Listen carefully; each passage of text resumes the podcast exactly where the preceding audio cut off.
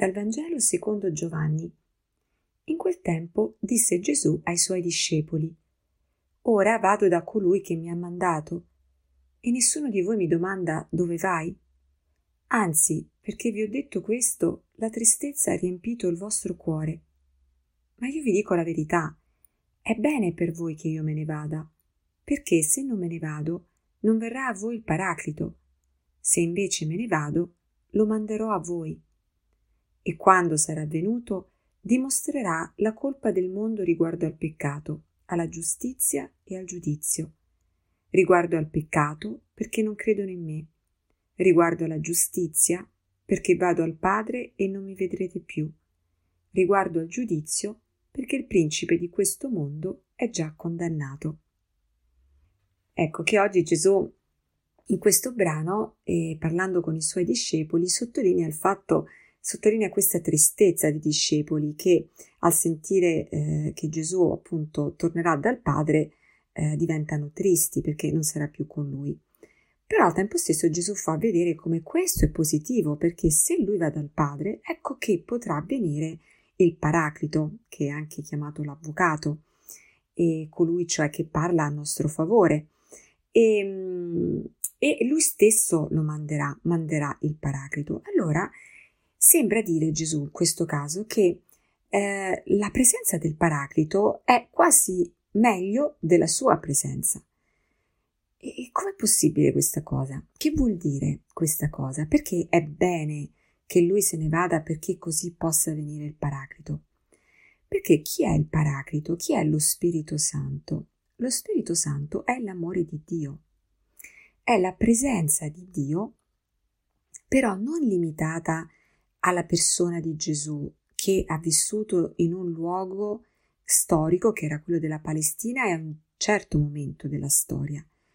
Ma lo Spirito Santo è la presenza di Dio, la presenza dell'amore di Dio nei cuori di tutti gli uomini, di ogni tempo, di ogni luogo. Quindi è proprio pervasivo, è come se la potenza stessa di Cristo, ciò che Gesù era, ecco adesso può continuare ad esistere in tutti gli uomini di tutti i tempi, di tutti i luoghi. E questa è una cosa grandissima se ci pensiamo, cioè pensare che ognuno di noi può davvero essere una continuazione dell'incarnazione di Gesù, della vita stessa di Gesù, se permettiamo allo suo spirito veramente di prendere piede dentro di noi, di beh, farsi spazio dentro di noi. Allora, questo brano ci, praticamente ci dice due cose. La prima cosa è che anche ciò che sembra, che può sembrare così negativo, come il fatto per esempio in quel momento per i discepoli perdere Gesù, ecco che invece nella mente di Dio è un passaggio per un qualcosa di ancora più grande che ci viene dato. Quindi anche nella nostra vita, quando passiamo di momenti di difficoltà dove ci sembra che ci venga tolto un bene, dobbiamo sempre ricordarci questo, che Dio ha in mente un bene maggiore che ci vuole dare, perché Dio non è avaro con i suoi doni. Ma poi l'altra cosa molto importante che ci viene detta è proprio questa, che Dio non ci lascia mai soli, non ci ha tolto la presenza del figlio, la presenza di Gesù, ma anzi ha permesso che questa presenza fosse ancora più forte dentro ciascuno di noi. E perché lo Spirito Santo che cos'è? È lo Spirito, è un, il dono di Dio, ma non nel senso che è uno dei tanti doni che Dio ci può fare, come se appunto Dio fosse eh, il soggetto e questo dono di Dio è l'oggetto che ci viene fatto. No, lo Spirito Santo è il dono di Dio, nel senso che è Dio che fa di se stesso un dono.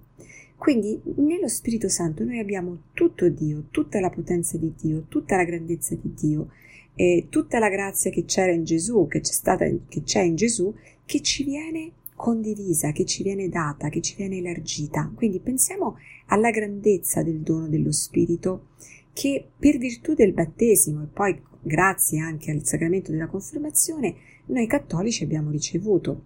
In più ogni volta che riceviamo un sacramento, soprattutto i sacramenti che riceviamo più spesso, come appunto la, la riconciliazione e l'Eucaristia, ogni volta ci viene ridonato questo dono dello Spirito, così che possiamo continuamente avere una riserva no? della presenza dello Spirito in noi. Allora ecco, oggi facciamo proprio questo, facciamo mente locale, cerchiamo di riflettere a questo dono dello Spirito. Ci stiamo avvicinando alla fine di, di, di maggio, sarà il, proprio la festa di Pentecoste. Ecco, iniziamo, la liturgia ci aiuta a prepararci no? a questo momento importante.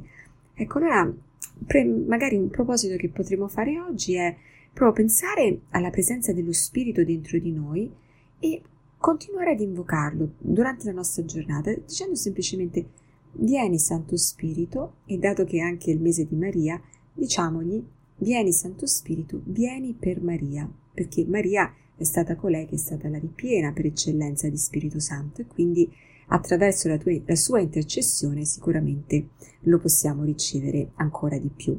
Grazie a tutti e buona giornata.